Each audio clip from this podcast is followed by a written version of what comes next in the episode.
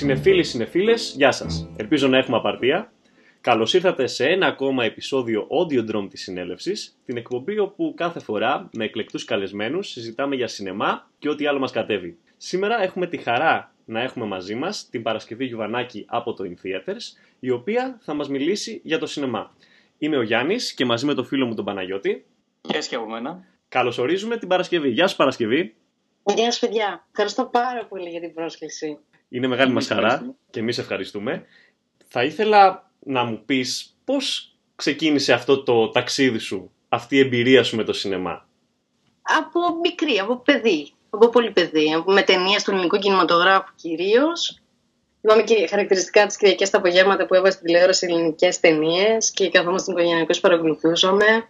Μετά στη συνέχεια, όταν μπήκα σχολικά χρόνια, έβλεπα ταινίες παράλληλα με τα μαθήματα που υποτίθεται έπρεπε να διαβασω Αυτό συνεχίστηκε κατά πολύ. Οπότε κάποια στιγμή κατάλαβα ότι και αφού είδα ότι υπάρχει σχολή κινηματογράφου, λέω: Οκ, εδώ είμαστε. Ας το προσπαθήσουμε να μπούμε. Μπήκα και μετά ήταν το ακόμα πιο ωραίο όταν μαθαίνεις γι' αυτό τόσα πολλά και συγκεκριμένα. Η, η, το να σπουδάσεις κινηματογράφο σε βοήθησε κατά κάποιο τρόπο να αγαπήσεις περισσότερο και τον κινηματογράφο; Ίσως είναι και λίγο χαζή ερώτησή μου.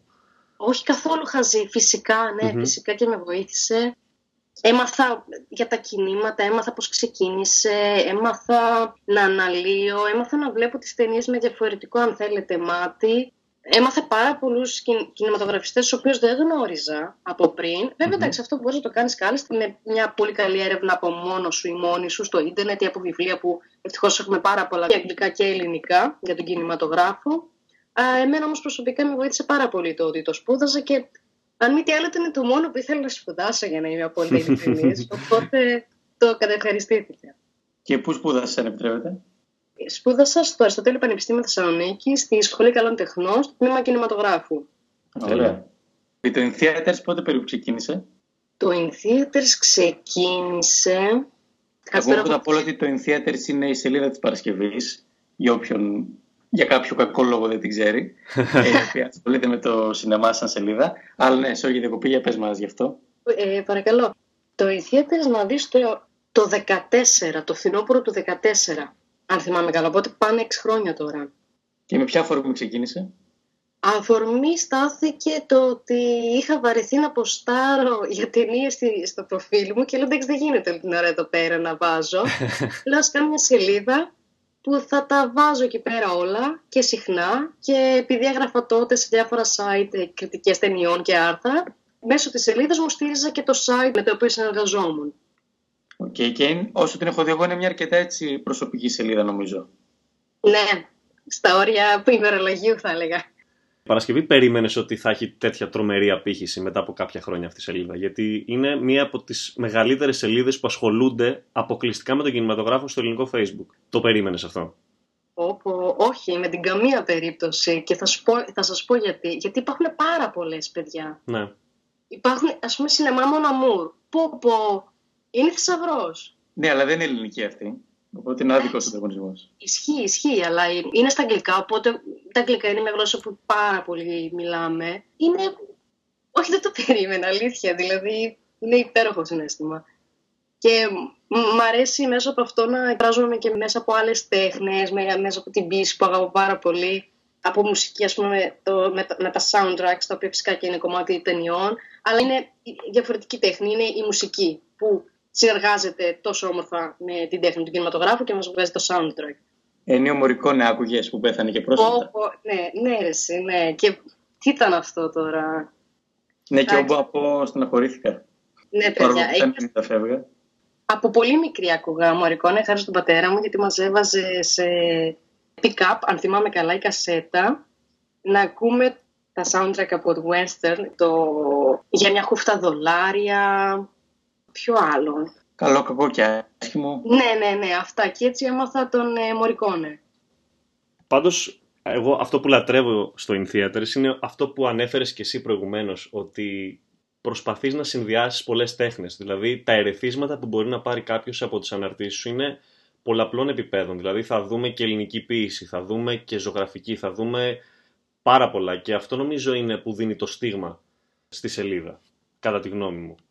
Χαίρομαι πάρα πολύ γι' αυτό.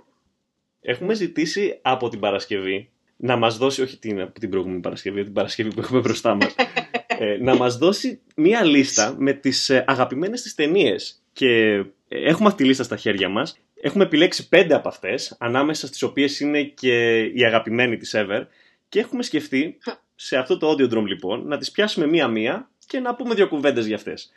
Να ξεκινήσουμε λοιπόν δεν υπάρχει προφανώς πέρα από την τελευταία που θα αναλύσουμε, δεν υπάρχει κάποια σειρά προτεραιότητας ή κατάταξης στις υπόλοιπες τέσσερις, αν δεν κάνω λάθος Παρασκευή, έτσι δεν είναι; Ναι, ναι, δεν υπάρχει καμία τέτοια. Δηλαδή, όσες είναι οι αγαπημένες μου ταινίες, οι οποίες είναι 8 ή 10, πάντα ξεχνάω μερικές να αναφέρω δυστυχώς και πολύ λυπάμαι γι' αυτό. Έχουμε, αλλά έχουμε υλικό στα χέρια μας. μόνο μία. Μία που τη βάζω πάνω από όλες, αλλά όλες τις άλλες είναι πραγματικά δεν μπορώ να, πια να πρωτοδιαλέξω. Ας κρατήσουμε το suspense λοιπόν για το τέλος και ας ξεκινήσουμε, εγώ το βρήκα έτσι πιο καλό να ξεκινήσουμε με την παλαιότερη, με τον Νοσφαιράτου. Οπότε πηγαίνουμε ε. πλέον περίπου έναν αιώνα πίσω. Είναι μια βουβή ταινία και θα ήθελα να μου ναι. πεις έτσι Νοσφαιράτου, με τι κρατάμε από αυτή την ταινία, έτσι, σε δύο γραμμές, τι θα μπορούσε να πούμε ότι είναι το χαρακτηριστικό αυτής της ταινίας για σένα; Καλύτερη ταινία τρόμου ίσως οι σκιές, η φωτογραφία της, παιδιά, είναι απίστευτο το πώς απεικονίζει τον Δράκουλα. Την ταινία αναφέρεται ως κόμις Ορλόκ. Ορλόκ, ναι, ναι. Και υπάρχει συγκεκριμένα ένα πλάνο τον, όπου τον βλέπουμε να, να πλησιάζει το δωμάτιο. Δεν κάνω spoiler, εντάξει. και από πάλι ταινία. Spoiler 100 χρόνια μετά νομίζω. το βλέπανε. Και υπάρχει μια σκηνή όπου ανεβαίνει τις σκάλες και πηγαίνει προς το δωμάτιο της κοπέλας, της οποίας έχει βάλει στο ερωτικό του μάτι, τέλος πάντων, ναι, να το ναι, πω ναι. έτσι. Και δεν τον βλέπουμε αυτόν ως. Ε, βλέπουμε τη σκιά του. Βλέπουμε το ολόγραμμά του πούμε, να ανεβαίνει σιγά σιγά και είναι πραγματικά ό,τι πιο ανατριχιαστικό έχω δει. Φυσικά όλο αυτό είναι στοιχείο του γερμανικού εξπρεσιονισμού που, τι να πω, έκαναν ε, παπάδες πάνω στις ταινίες δρόμου. Αυτή ήταν ο παππούς, ο προπάπους, πώς να το πω, των ταινιών τρόμου ο γερμανικός εξπρεσιονισμός. Από εκεί ναι. ξεκίνησε ναι. όλο αυτό. Καλά, γενικώς ο Μουρνάου είναι πολύ μεγάλος δάσκαλος. Ναι, ναι, ναι. Και, και εντάξει, νομίζω είναι πολύ λεπτό δουλειά. Δηλαδή, άμα δεις, ας πούμε, και η πόρτα από την οποία περνάει ο Ορλόκ, είναι ναι. φτιαγμένη έτσι να είναι ακριβώς το ύψος του για να φαίνεται αυτό δυσθεώρητο, χωρίς να είναι. Ο, ναι, ναι, ναι, ναι. ο Μαξ, δεν θυμάμαι λέγεται. Anyway. Ναι, γενικά όντως είναι, είναι φοβερή ταινία πραγματικά. Εμένα μου έχει μείνει πολύ η σκηνή αυτή που κάπως υπάρχει κάποιο είδους υπνοτισμός από μακριά. Αχ, ναι. Το ναι, ναι, ναι, ναι, ναι. στον ύπνο της είναι 10 χρόνια μετά και έχει κρατήσει νομίζω την αξία της. Εκείνη, ναι, εκείνη η σκηνή που είναι μέσα στο πλοίο που σηκώνεται σιγά σιγά ναι, ναι, ναι. ναι. Που είναι κάτω αυτός, πω, παιδιά. Ήταν τα πρώτα jump scare τότε αυτά της εποχής. Ναι, ναι, ναι. Σε slow motion βέβαια jump scare. Ναι. αλλά να προσθέσω σε αυτό ότι είχα την τύχη να πάω στο Μουσείο του Βερολίνου, στο Μουσείο Κινηματογράφου και Τηλεόρασης του Βερολίνου, όπου έχουν ένα, όλο το μουσείο είναι σχεδόν ένα τεράστιο μέρος του μουσείου είναι αφιερωμένο στο γερμανικό εξπρεσιονισμό. Εντάξει, φυσικά. Δηλαδή, άμα τιμήσουμε το, το σπίτι μας.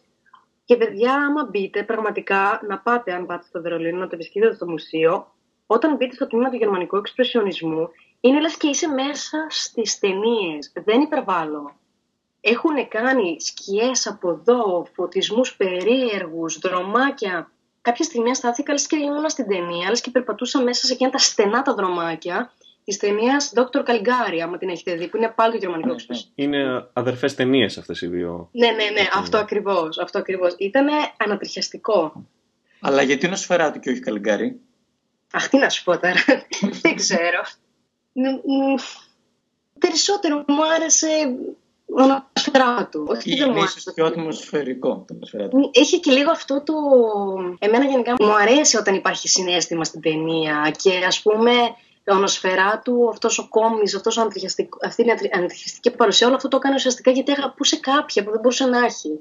Και αυτό με συγκίνησε. Εγώ έχω κρατήσει από την ταινία δύο στοιχεία. Το ένα είναι ότι έχει εξαιρετική μουσική. Η μουσική δένει ναι. σε κάθε σημείο εκεί που πρέπει και υποστηρίζει την έλλειψη διαλόγου. Και το δεύτερο είναι, και έχει να κάνει με τη διήγηση και το σενάριο περισσότερο, μου άρεσε πώς δέσανε την ύπαρξη του βαμπύρ, του βρικόλακα, με την παράλληλη έξαρση της επιδημίας. Δηλαδή ότι Ναι. ο ίδιος ερχόμενος στην πόλη φέρνει μαζί του και το θάνατο και την επιδημία που εντάξει, η επιδημία σαν concept αφηγηματικό υπάρχει σε πάρα πολλές ταινίες και στην 7η σφαγίδα του Bergman, ας πούμε, τη βλέπουμε πάρα πολύ. Και μου άρεσε ότι δεν έμεινε στο χώρο του βαμπύρ, ότι έδωσε μια διάσταση, ξέρεις, έρχεται με πολλά κακά μαζί του αυτό. Φέρνει πολλά από πίσω του. Αυτό, αυτό, ναι. Ναι. Πολύ σωστό. Λοιπόν, ταινία νούμερο 2, να το πάμε έτσι, να κρατάμε και αριθμό. Φυσικά. Πάμε στο Περσέπολης, σωστά; Ω, ναι. τέλειο, Για πες μας γι' τέλειο. αυτό. Τι να πω γι' αυτό, παιδιά. Είναι το χιούμορ του. Καταρχήν είναι αυτοβιογραφική ταινία. Βασισμένη σε κόμικ. Πρώτα βγήκε κόμικ, μετά έγινε ταινία. Το 2006 ή 2007. Όλο το μπερδεύω αυτό, είναι η αλήθεια. Μιλάει για την ενηλικίωση μιας, γενι- μιας κοπέλας που γεννήθηκε στο Ιράν, του Σαχί, του Σάχη, και ενηλικιώθηκε στη Βιέννη και το Παρίσι. Έπρεπε να κάποια στιγμή να φύγει από την χώρα όπου γεννήθηκε να βγει στην οικογένειά της, γιατί ήταν ε, πολιτικά μη κατοικήσιμη πλέον η χώρα που έμενε. Είναι σε μια εμπόλεμη κατάσταση και με το Ιράκ ε, ήταν, ε, γινόταν Ε, χαμός. Ναι. Ε, ναι. Και λάτρεψα το ότι με χιούμορ και αυτοσαρκασμό μίλησε για το πώς είναι να φεύγεις, να αναγκάζεις να φύγεις από τη χώρα σου, για την νοσταλγία που βίωνε, για τη δυσκολία που επίσης βίωνε όσο προσπαθούσε να προσαρμοστεί σε μια εντάξει διαφορετική χώρα και μετά που αποφάσισε να ξαναγυρίσει και τι αντιμετώπισε όταν γύρισε. Γενικά λάτρεψα πραγματικά το, το χιούμορ του και το νοσταλγικό του χαρακτήρα. Είναι, είναι γλυκόπικρο βασικά. Ναι, αυτό. Γελάσει κάποια σημεία σίγουρα. Αλλά έχει και όλη αυτή τη σκοτεινιά έτσι, της καταπίεσης. Δηλαδή, Ναι, ναι. για- για μένα φοβερή απεικόνηση είναι εκείνες οι γυναίκες που σταματάνε την πρωταγωνίστρια που είναι ακόμα μικρούλα στον δρόμο και Αχ, τη ναι. ρωτάνε Ναι. γιατί φορά αθλητικά παπούτσια, γιατί το ένα, Ναι, γιατί ναι, το άλλο. Και είναι έτσι κατάμορφες δύο τεράστιες φιγούρες επιβλητικές. Σε πιάνει κατευθείαν το συνέστημα. Θα ξαναπάω πίσω στον Bergman. Αυτές οι δύο φιγούρες είναι ακριβώς όπως ο θάνατος στην 7η σφραγίδα, αν το παρατηρήσετε. Φαίνεται ένα άσπρο πρόσωπο και είναι ντυμένοι στα μαύρα. Πραγματικά είναι κυριολεκτικά τρομακτικές φιγούρες και οι δύο. Είναι θάνατος ο Ντέλς. Ναι, ναι, ναι. Μμμ. Εγώ λάτρεψα τη σχέση που, τη δυναμική σχέση μεταξύ γιαγιάς και, και εγγονής πάντως. Ναι. Ήταν Πόσο συγκλονιστική. σοφή η γιαγιά της και πόσο Ναι. cool. Πόσο cool ακριβώς, ακριβώς. Ήταν πραγματικά μια φιγούρα ανεξαρτησίας η γιαγιά. Έδειχνε ακριβώς αυτό τον αγώνα της ελευθερίας και, και του αυτοπροσδιορισμού της γυναίκας και συγκεκριμένα της γυναίκας η οποία ζει μια καταπιεσμένη ζωή, πώς πρέπει να είναι μια γυναίκα ελεύθερη. Και αυτό μου άρεσε πάρα πολύ. Ήταν πολύ δυνατή και η απεικόνηση η γραφιστική. Ε, ναι. Ή εκεί, ας πούμε, που έχει μια σκηνή που τη σταματάνε κάτι αστυνομικοί και της λένε Μην τρέχεις, γιατί κουνιέται ο πισινό σου Ναι. και λέει Μην το κοιτάς. Ναι. Πραγματικά μην το κοιτάς. Τι θα πει. Και μένουν άναυδοι αυτοί, δεν έχουν όντως τι να Αυτό. απαντήσουν. Τέλειο. Τέλειο, αυτό χρειάζονται. Και δια, διαγράφεται και πάρα πολύ ωραία η κόντρα σε εισαγωγικά, αλλά και η, η ασυμβατότητα μεταξύ πολιτισμού Ανατολής και Δύσης. Αυτή η προσπάθεια της δυτικής κουλτούρας, πώς εισχωρεί στην Ανατολή και πώς γίνεται η υποδοχή της από ανθρώπους χωρών της Ασίας κτλ. Και, και όταν αυτοί πηγαίνουν στη Δύση, πώς αλληλεπιδρούν. Και αυτό ήταν ένα ωραίο έτσι, στοιχείο πολιτισμικό στο έργο. Ναι, ναι, ναι. Τελ- τελικά μας ενώνει Iron Maiden, αυτό ήθελα να πει νομίζω το Περσέπολης. και αισθητικά πολύ ψηλή. Δηλαδή, εκείνη η σκηνή τώρα. Καλά, γενικά, μάλλον από ό,τι φαίνεται σε αυτό το podcast, θα τις καταστρέψουμε αυτές τις ταινίες που θα πούμε. Για φαίνεται τι έχει δει. τι- Ναι, τι παιδιά. πάτησε. Αλλά είναι πραγματικά σκηνάρια και εκεί πέρα που σε κάποια φάση ξεκινάει και παίρνει κάποια αντικαταθλιπτικά χάπια αυτή η κοπέλα. Γιατί με όλα αυτά που έχει περάσει. ναι. Και πέφτει, πέφτει, πέφτει και το δείχνει φοβερά το animation. ναι. Που- Εκεί που έχει τη σκηνή που κάθεται αυτή καπνίζει, έχουμε έχρωμα εδώ πέρα για λίγο Ναι, όντως. και σιγά σιγά μεταφερόμαστε με ασπρόμαυρο στη Βιέννη και Mm. δείχνει ουσιαστικά τις σκέψεις της. Και να πούμε ότι αυτή ακριβώς την φωτογραφία έχεις επιλέξει για το In Theaters, έτσι. Ναι, Fun ναι, ναι. fact που όλοι θα το ξέρουν λογικά, αλλά είναι, είναι εντυπωσιακή αυτή η εναλλαγή που, που παρατήρησες κι εσύ. Νούμερο 3. Πάμε, Εντάξει. πάμε. Νούμερο 3. Πάμε. Στο νούμερο 3 έχουμε φάνταση και φάνταση από Γκυγέρμο Δελτόρο, οπότε πηγαίνουμε Ω, στο ω. Λαβύρινθο του Πάνα. Ναι, ναι, ναι. Αγαπημένη ταινία, λατρεμένη. Θεωρώ ότι είναι η καλύτερη ταινία του Δελτόρο προσωπικά. Πολύ παραμυθικό στοιχείο. Πώς το είδες; Ένα άκρος γοητευτικό παραμύθι. Για μένα είναι ενήλικο παραμύθι. Μμμ. Έχει μέσα αυτό το φανταστικό, αλλά τόσο dark φανταστικό. Μμ. Τόσο ρεαλιστικό όλο αυτό, γιατί το συνέδεσε και με την πολιτική κατάσταση τότε στην Ισπανία. Ναι. Ήταν απίστευτο. η πολιτική, η ψυχανάλυση, η ιστορική αλήθεια, όλο αυτό που, που χτίζει μέσα από το σενάριό του και το βγάζει και στην οθόνη.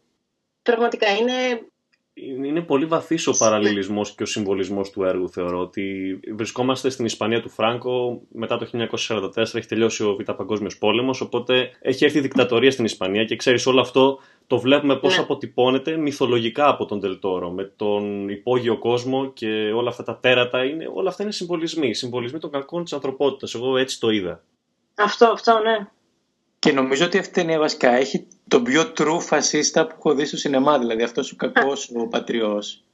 Ναι, Μόλις ναι. με τη σκληράδα του, πέρα από το πιο ιδεολογικό ζήτημα και στην καθημερινότητά του. Είναι αυτό ο evil, ο ενσαρκωμένο, ας πούμε. Και όλη αυτή η κατάσταση, η ατμόσφαιρα που περιραίωσα που είναι τόσο ε, απομνηχτική. Φάνηκε πολύ ρεαλιστικό. Ναι. Και στο τέλος που έχει και λύτρωση. Βασικά είναι μια, είναι μια λύτρωση παράλληλα με φιάλτη, μια απόδραση, όλο, όλο μαζί. Mm. Και είναι μια απόδειξη βασικά ότι κακώς οι κριτικοί σνομπάρουν ακόμα ταινίες τέτοιου είδους φαντασίας, χώρο, εντάξει δεν είναι χώρο του συγκεκριμένο, αλλά δηλαδή και έχουμε πήξει λίγο στα δράματα και στα. Αλήθεια τι σνομπάρουν. Σνομπάρουν δεν το ήξερα αυτό. Ότι μπορεί να μην σνομπάρουν τον ίδιο τον παν απαραίτητα, όσο mm-hmm. το, το είδος του φάντη. Δηλαδή και στα Όσκαρ και αυτά δεν λέγουν ποτέ να βραβευτεί εύκολα. Συγκεκριμένη πήρε Όσκαρ. Φωτογραφία σκηνικών. Νομίζω ότι όμως είναι λίγο εξαίρεση, θεωρώ. Ναι. Όντως, όντως, αν και ο δικηγόρος του διαβόλου θα σου έλεγε ότι ο Ντελτόρο πήρε και με το Shape of Water Oscar καλύτερης ταινίας. Ναι, ναι, ναι, μπράβο. Ωραία, πανεδοτυπώνω. Με ξέρεις την Ντελτόρο, δεν τα φάνταση τη θέση που τους αρμόζει. Εντάξει, η αλήθεια είναι ότι η συγκεκριμένη ταινία δεν είναι μόνο φάνταζη ταινία. Δηλαδή έχει μέσα το πολιτικό στοιχείο, το στοιχείο της οικογένειας. Έχει κοινωνικοπολιτικό επίσης χαρακτήρα που... Και νομίζω είναι, ότι... καλά, είναι πολύ θεματικό σίγουρα. Ναι. Αυτό, ναι, οπότε δεν μπορείς να το πεις απλά. Δεν μπορούμε να το πούμε απλά φάνταση ταινία. Εντάξει, εννοείται πως είναι το μεγαλύτερο κομμάτι του, γιατί και αυτός είναι ο Ντολτόρα, έτσι. Δηλαδή, γι' αυτό τον αγαπάμε. Εγώ τον λατρεύω συγκεκριμένα. Είναι, είναι όντως φάνταση, αλλά εγώ θα δώσω παραπάνω credit, όχι ότι το χρειάζεται, αλλά θα, θα εκτιμήσω παραπάνω ότι έχει όντως ένα μυθολογικό στοιχείο από πίσω. Δηλαδή, είναι, αν το σκεφτείς, είναι λίγο ο μύθος της Περσεφόνη. Ξέρεις, βγαίνει από τον κάτω κόσμο, επανέρχεται, πεθαίνει. Υπάρχει αυτό το μαρτύριο ότι είσαι προορισμένος ναι. να κάνεις αυτό το ταξίδι μπρος και πίσω. Είναι αυτό το... ναι. Οπότε για μένα αυτό μετράει, δεν ξέρω. Είναι στα συν τη ταινία, σίγουρα. Και πάλι καλά που την έκανε εκτός Hollywood έτσι. Δηλαδή είχε αυτή την ναι. ελευθερία από τα Hollywoodiανά. Σωστό. Βαρετά θα έλεγα. Πολλάκις βαρετά στερεότυπα. Και εντάξει, ναι, αν μη τι άλλο, τα στούντιο βάζουν πάρα πολλούς περιορισμούς. Ναι, σίγουρα, σίγουρα. OK. Okay. Μπορούμε να προχωρήσουμε και στο νούμερο 4. Ναι. Πάμε τώρα πάλι Γερμανία μετά το ναι. του. Πάμε Βιμ Wenders. Όλος τυχαίο έτσι. Δεν θέλω να προωθήσω το γερμανικό κινηματογράφο. Μία σχέση. Ελπίζω να μας ακούει κάποιος από την πρεσβεία της Γερμανίας να προμοτάρουν κάπως. να μας χορηγήσουν κάπως. Πάμε λοιπόν πάλι Γερμανία νούμερο 4. Βιμ Wenders, τα φτερά του έρωτα. Ναι. Για πες μας τι, τι σου μίλησε εκεί. Τι μου μίλησε, πω. Είναι αυτό που θες να πεις τόσο πολλά και δεν ξέρω πού να αρχίσεις. Ο ποιητικός του χαρακτήρας, mm-hmm.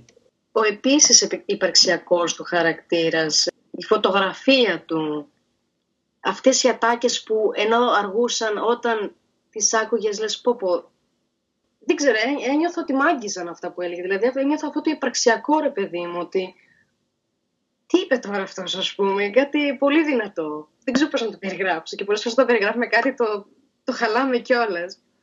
Έχει, ναι, έχει ένα πολύ μεγάλο βαθμό ε, αφαίρεσης αυτή η ταινία. Όντως είναι αυτό που λες ποιητικό yeah. σινεμά. Δηλαδή, όλες, δεν είναι το τυπικό σινεμά που θα δεις μία ροή σε ένα διάλογο, μία πλοκή με συνέχεια και συνοχή. Έχει, έχει, διαφορε... έχει αποσπασματικό χαρακτήρα. Δηλαδή, όλες του οι σκηνές, ναι, μεν συνδέονται, αλλά έχουν μια οντότητα διαφορετική. Δεν υπάρχει αυτό που λέμε πλοκή. Είναι, είναι δύο άγγελοι οι οποίοι έρχονται στη γη, παρακολουθούν, παρατηρούν και προσπαθούν να αφογκραστούν τον άνθρωπο ουσιαστικά. Είναι μια βαθιά, παθιασμένη προσέγγιση του ανθρωπισμού, της ανθρωπότητας.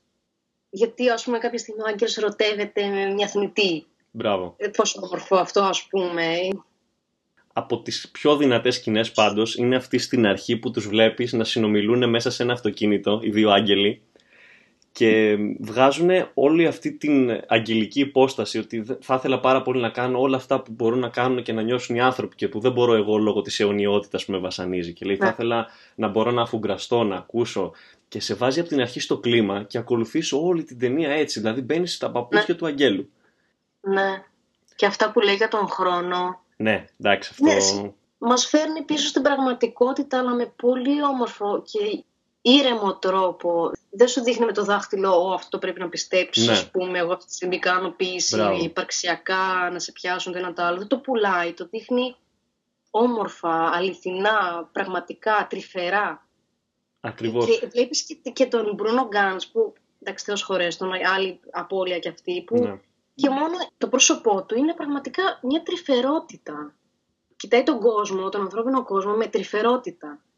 Και είναι, και είναι κρίμα που ο Μπρούνο Γκάντζ έχει μείνει σαν μήμα από, το, από την πτώση και το Χίτλερ. Δηλαδή είναι πάρα πολύ κρίμα. Εντάξει, θα λέγω ότι έχει μείνει και ως άγγελος στη συγκεκριμένη ταινία στα φτερά του έρωτα. Πάλι καλά δηλαδή. Εγώ βέβαια για να είμαι ειλικρινής, δεν το κατέχω τόσο καλά τα φτερά του έρωτα. Το είχα, το είχα δει πριν αρκετά χρόνια. Αλλά σίγουρα αυτό πάντως και εμένα που μου είναι αυτό που είπες και στην Παρασκευή, πολύ δυνατή εικόνα. Που είναι νομίζω χαρακτηριστικό του Βέντερς. Δηλαδή και Παρίσι, Τέξας κλπ. Παίζει πάρα πολύ καλά με την εικόνα του. Και για να πατήσω σε αυτό που λέει ο Παναγιώτης, είναι χαρακτηριστικό, εντάξει, ο Βέντερς έχει μια ιδιαίτερη σχέση με τα χρώματα. Του αρέσει πάρα πολύ να παίζει με αυτά. Και είναι πολύ χαρακτηριστικό ότι ενώ το έργο είναι ασπρόμαυρο κατά 95%, στι συγκεκριμένες ναι. σκηνές βάζει χρώμα. Όταν υπάρχει ο ανθρωπισμός του αγγέλου, όταν δηλαδή μπαίνει, ο άγγελος από την αγγελική μπαίνει στην ανθρώπινη υπόσταση, οπότε εκεί πέρα δίνει χρώμα. Δηλαδή, σαν να σου λέει ότι δίνει συνέστημα. Ο άγγελος αρχίζει αρχίσει και αποκτάει χαρακτηριστικά συμπεριφοράς ενός ανθρώπου. Και ήταν πολύ έξυπνο αυτό. Εμένα μου έκανε πολύ μεγάλη εντύπωση εκεί προς το τέλος, ξέρεις που έρχεται, εκπίπτει ουσιαστικά ο άγγελος και μπαίνει ανάμεσα στους ανθρώπους και προσπαθεί να ενσωματωθεί. Ναι. Ήταν πολύ ωραίο αυτό. Ναι. Και πόσο όμορφο που το έκανε στο Βερολίνο, που το λατρεύω το Βερολίνο. Ναι, κάτι καταλάβαμε. Ναι, ναι. Ε, βασικά ο αρχικός του τίτλος είναι αυτό που, αν γινόταν ας πούμε ακριβής μετάφραση, σημαίνει Ο ουρανός πάνω το Βερολίνο. Αλλά εντάξει, μεταφράστηκε τα φτερά του έρωτα, εξίσου όμορφος τίτλος. Ε, και πιο universal σίγουρα. Ναι. Ε, ουσιαστικά είναι μια συμφωνία της Μεγαλούπολης, του Βερολίνου. Κινηματογραφική συμφωνία, ας πούμε. OK, okay, okay, οπότε νομίζω ότι είμαστε έτοιμοι για τη μεγάλη αποκάλυψη ναι. και την αγαπημένη ταινία της Παρασκευής που θα έλεγα να μας πεις μόνη σου ποια είναι. Μία αφού είναι καλύτερη, μην πάρουμε με στη δόξα.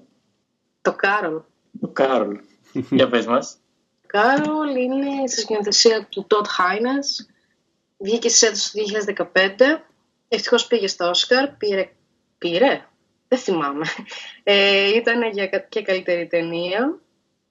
Τι να πω για το Κάρολ. Το Κάρολ είναι μια ταινία που σε κάνει ερωτευτής. Όποιες και είναι οι προτιμήσεις σου. Δεν έχει σημασία καμία. Ε, εντάξει, εννοείται πως άμα. Μιλάμε σε λογικά πλαίσια πάντα.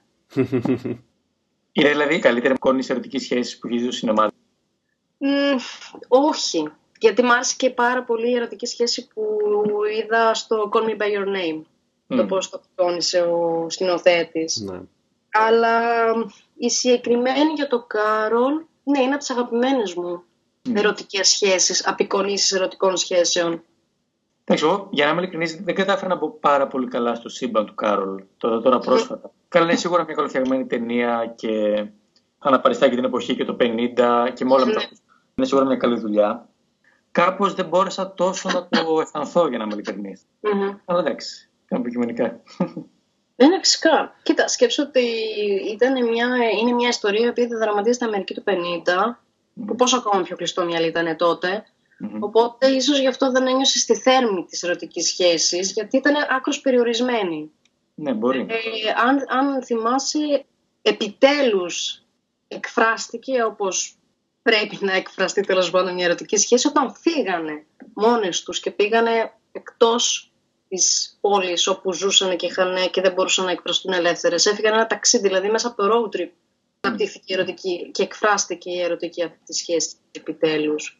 Και είναι και έξοδος και εκτός από του θεσμού της οικογένειας και. Ναι, ναι, ναι. ναι. Και επίσης σε αυτή την ταινία μου άρεσε πάρα πολύ το κοινωνικό μήνυμα. Η μητέρα που προσπαθούσε να διεκδικήσει τη, την κόρη της, δηλαδή τα αυτονόητα ρε παιδιά. Ο άντρας της, ας πούμε, τέλος μετά κάπως τα βρήκανε στη σκηνή του σε εισαγωγικά δικαστηρίου. το πώς την αντιμετώπιζε η πεθερά της, γιατί ήξεραν για τις επιλογές της. Για το κοινωνικό μήνυμα που λες, ήθελα να προσθέσω ότι είναι τρομερή η σκηνή που γίνεται η αποκάλυψη της παράνομης μαγνητοσκόπησης ε, της ερωτικής του σχέσης. Εκεί δηλαδή σου Ναι. δείχνει πώς, Ναι, ναι, ναι. πώς θεωρείται έγκλημα στην κοινή συνείδηση. Δηλαδή, αν δεις, είναι σαν να, σαν να είμαστε στο conversation του Κόπολα, ας πούμε, και βλέπουμε κάποιον να, να μαγνητοσκοπεί μια παράνομη, μια εγκληματική πράξη. Και εκεί πέρα σου δείχνει, σου δίνει το στίγμα της εποχής, ότι κοίταξε να δεις, αυτή τη συντηρητική κοινωνία, αυτό είναι, ναι μεν, έχει το διάλογο πιο πριν που λέει, ναι υπάρχουν σχέσεις ομοφιλοφίλων, ναι, αλλά πάλι τους είναι παράξενο, δεν μπορούν να το, δια- να το, να το, συνο- να το χωνέψουν. Και αυτό φαίνεται σε εκείνη τη σκηνή, ότι ουσιαστικά, κοίταξε να δεις, έχεις κάνει κάτι παράνομο, σε έχω στο χέρι τώρα, σε κρατάω στο χέρι. Πραγματικά. Πω, πω, ναι. Α, Να προσθέσω, Παναγιώτης, σε αυτό που με ρώτησες πριν, αν το Κάρολ είναι ε, η αγαπημένη μου απεικόνιση ερωτικής σχέσης. Σου απάντησα όχι, αλλά είναι η αγαπημένη μου απεικόνιση σκηνής έρωτα. Μμ. Είναι η πιο τρυφερή σκηνή έρωτα που έχω δει. Ναι, ισχύει και αυτό. πραγματικά κινηματογραφικά ο σκηνοθέτης το έδειξε τόσο απαλά, τόσο τρυφερά. Δεν είχε αυτό το, ας πούμε, γιατί το παρατηρούμε σε κάποιες ε, δυστυχώς ταινίες που όταν δείχνουν μια γυναίκα δι- γυμνή ποντάρουν πολύ στο στήθος, τέλος πάντων στα σημεία μ, ερωτισμού. Ναι. Καμία σχέση στο Κάρλο όλο αυτό. Και φυσικά εντάξει, εννοείται γιατί αυτό δεν ήταν ο χαρακτήρα της ταινίας, δηλαδή να προσελκύσει το ανδρικό βλέμμα. Ναι, Ήθελε σίγουρα. να, να δείξει μια ερωτική σχέση η οποία είναι κομμάτι της πραγματικότητας, υπάρχει. Και στη σκηνή αυτή που λες την ερωτική βλέπεις πάλι και τις δύο τάσεις ανάμεσα στις δύο, στις δύο γυναίκες. Τη μία πιο αθώα και την άλλη πιο dominant, πιο κυριαρχική που είναι πιο έμπειρη, έχει δει περισσότερα πράγματα στη ζωή και το βλέπεις και αυτό πώς αποδίδεται από, Ναι. από τα κοψίματα της κάμερας, από το που εστιάζει. Είναι πραγματικά πολύ, πολύ καλοστημένη η σκηνή αυτή, πραγματικά είναι πολύ Έχει δυνατή. και πάρα πολύ ωραίο σενάριο. Βασικά είναι βασισμένο σε βιβλίο, αυτό ξέχασα να το αναφέρω, για Οκ. όποιον δεν το γνωρίζει αυτό. Είναι βασισμένο σε βιβλίο της ε, Πατρίτσια Χάισμιθ και Ωραία. έχει αυτοβιογραφικά στοιχεία αυτή η ιστορία της ίδιας της συγγραφέα και τι θέλω να πω τώρα, το ξέχασα. Ναι, τον ενθουσιασμό μου. Ε, μέχρι να το πεις πάντως, να δούμε πώς όλα συνδέονται. Ότι η συγγραφέας λοιπόν του βιβλίου πάνω στο οποίο βασίστηκε το Κάρολ έχει γράψει και το βιβλίο πάνω στο οποίο βασίστηκε η δικιά μου αγαπημένη ταινία του Βέντες που είναι ο Αμερικάνος φίλος. Έλα. Που το αναφέραμε πριν το Βέντες Δευτέρα του έρωτα, οπότε όλα συνδέονται. Ε, Θυμήθηκα τι ήθελα να πω. Λοιπόν, Το κόψαμε στο μοντάζ, για πες. Έχει... Δεν πειράζει, άστο μου, ρε, το φόρμα ήταν όμορφα. έχει, τέτοιο, έχει πολύ ωραίο σενάριο. Α πούμε, αν θυμάστε στην ερωτική σκηνή όταν ξεκινούσε, που πάει η Κάρα να σβήσει το φως και λέει: Όχι, θέλω να σε βλέπω. Ναι. Τι όμορφο. Μμ. Όχι, έχει μια αισθαντικότητα η όλη σκηνή και γενικά ο χαρακτήρας της Κάρολ. Γι' αυτό νομίζω πήρε και το όνομα η ταινία από αυτήν. Ε, είναι, κεντρικό, Ναι. είναι, είναι κεντρικός χαρακτήρας, δηλαδή αυ, βγάζει όλον αυτόν τον ερωτισμό και ένα femme fatale στοιχείο σε κάποιες σκηνές και είναι και ένα τραγικό πρόσωπο για όλα αυτά που της συμβαίνουν στη ζωή της γιατί είναι παγιδευμένη ερωτικά, βρίσκεται σε ένα ερωτικό αδιέξοδο και παρόλα αυτά είναι αυτό που είπες. Ναι. Πρέπει να πολεμήσει και- για να κερδίσει και την κόρη της, να μην χάσει την επιμέλεια κτλ. Όλα τι έτυχαν τη γυναίκα, δηλαδή πραγματικά. Και, και βλέπεις κιόλας ότι στη φάση που αποκαλύπτεται ότι έχει και το όπλο στη βαλίτσα της, βλέπεις ότι η άμυνά της, δηλαδή σε ένα τόσο καταπιεστικό περιβάλλον, η άμυνά της είναι πολύ κοντά στο να εγκληματίσει. Και είναι πραγματικά. Αυτό δείχνει πόσο ασφικτιά ο άνθρωπος ουσιαστικά. Δεν έχει άλλο τρόπο. Οπότε σου λέει: Αν έρθω στα όρια μου, θα σκοτώσω. Και κινηματογραφικά έδειξε την απελευθέρωσή τους. Ναι. Η φωτογραφία. Πω, τι να πω. Πραγματικά ένα αριστούργημα αυτή η ταινία. Και έχει τύχει να μαλώσω κιόλας για την ταινία. Είμαι σίγουρος, είμαι σίγουρος. Νομίζω όλοι. με τις Ε, Άλλοι ταινίες- μαλώνουν για τις ομάδες, εγώ μαλώνω για τις ταινίες. Τι να κάνω. Εντάξει. Δεν Κοίτα, μπορεί. η αλήθεια είναι ότι δεν είναι μια ταινία που θα τη βρεις πρώτη σε λίστες με αγαπημένες ταινίες κλπ. Είναι λίγο ιδιαίτερη επιλογή. Ναι. Απλά εντάξει, άλλο να μην σ' αρέσει μια ταινία και άλλο επειδή δεν σ' άρεσε να πεις Ε, δεν είναι καλή ταινία. Εντάξει, όπα, περίμενε. Άλλο το ένα, άλλο το άλλο. Μμ, εννοείται. Δεν μπορεί να Κάτι- ανέλυσει την ποιότητά της κινηματογραφικά. Και εντάξει, δεν υπάρχουν και καλές και κακές ταινίες για μένα. Τελικά είναι αγαπημένες και λιγότερο αγαπημένες. Εν τέλει, γιατί είναι υποκειμενικό το ζήτημα. Ε, θα μπορούσες να το πεις και έτσι, φυσικά. ή ταινίες που σου μιλάνε και δεν σου μιλάνε για να μην ξέρεις υποβαθμίσεις ποιοτικά μια ταινία. Λες, μου μιλάει μια ταινία ή δεν μου μιλάει, ας πούμε. Που... Ναι, αυτό ρε παιδί μου, γιατί ας πούμε είναι πολύ άσχημο και άδικο πιστεύω για πολλά φιλμικά κείμενα, ακόμα και από κριτικούς επαγγελματίες που γυρνάνε και λένε που το έχω διαβάσει με κείμενα και δεν βλέπεις μια εμπεριστατωμένη άποψη. Λες, Ε, δεν μ' άρεσε, ξέρω εγώ, γράφουν, δεν μ' άρεσε. Είναι τώρα αυτοκριτική, ας πούμε. Πώς το... Είναι δυνατόν τώρα που χρειάζεται την νερολογιό σου, δεν μ' άρεσε αυτή την ταινία. Κινηματογραφικά μιλάμε τώρα, ας πούμε. Mm. Νομίζω δεν Ε, υπάρχει. δεν είχε καλό σενάριο. Το σενάριο είχε κενά. Η απεικόνιση του χαρακτήρα ήταν. Τι να σου πω, ήταν μη, μη πιστική. Νομίζω χειρότερο πράγμα από τον οπαδισμό στην τέχνη δεν πρέπει να υπάρχει μεγαλύτερη ασθένεια. Όταν μιλάμε για σινεμάκι γενικότερα, ξέρεις να είσαι δεσποτικός και να λες αυτό ή αφοριστικός, όχι χ και χ. Αυτό Ναι, είναι μωρέ, ναι, προβληματικό. γιατί είναι και κάποιες ταινίες που είναι κινηματογράφος, δηλαδή τώρα τι είπα θα μου πείτε. Δεν είναι όλες οι ταινίες το ίδιο σακί, όπως και να το κάνουμε. Δεν, δεν πέφτει η ίδια προσπάθεια και ο ίδιος μόχθος για όλες τις ταινίες. Άλλο τώρα, ας πούμε, μια ταινία που είχε βγάλει Paris Hilton και δεν μιλάω για την ερωτική, μια τι ήταν, δεν θυμάμαι. Και άλλο τώρα το Carol ή ο Λαβύρινθος στο Πάνα ή, ο, ή το Arrival ή ο, το The Lobster. Ναι. Δεν είναι όλες την ίδια σειρά, αλλά εντάξει, είναι πάρα πολύ άδικο όταν υπάρχουν τόσο καλοδουλεμένες ταινίες, γιατί μπορούμε να διακρίνουμε μια καλοδουλεμένη ταινία, να βγαίνουν και να την κράζουν γιατί δεν ξέρω, δεν συμπαθούν τον, τον σκηνοθέτη λόγω της προηγούμενης ταινίας. Ε, OK, okay, εντάξει, παιδιά, αυτό δεν είναι κριτήρια τώρα, δεν είναι τεκμήρια. Όχι.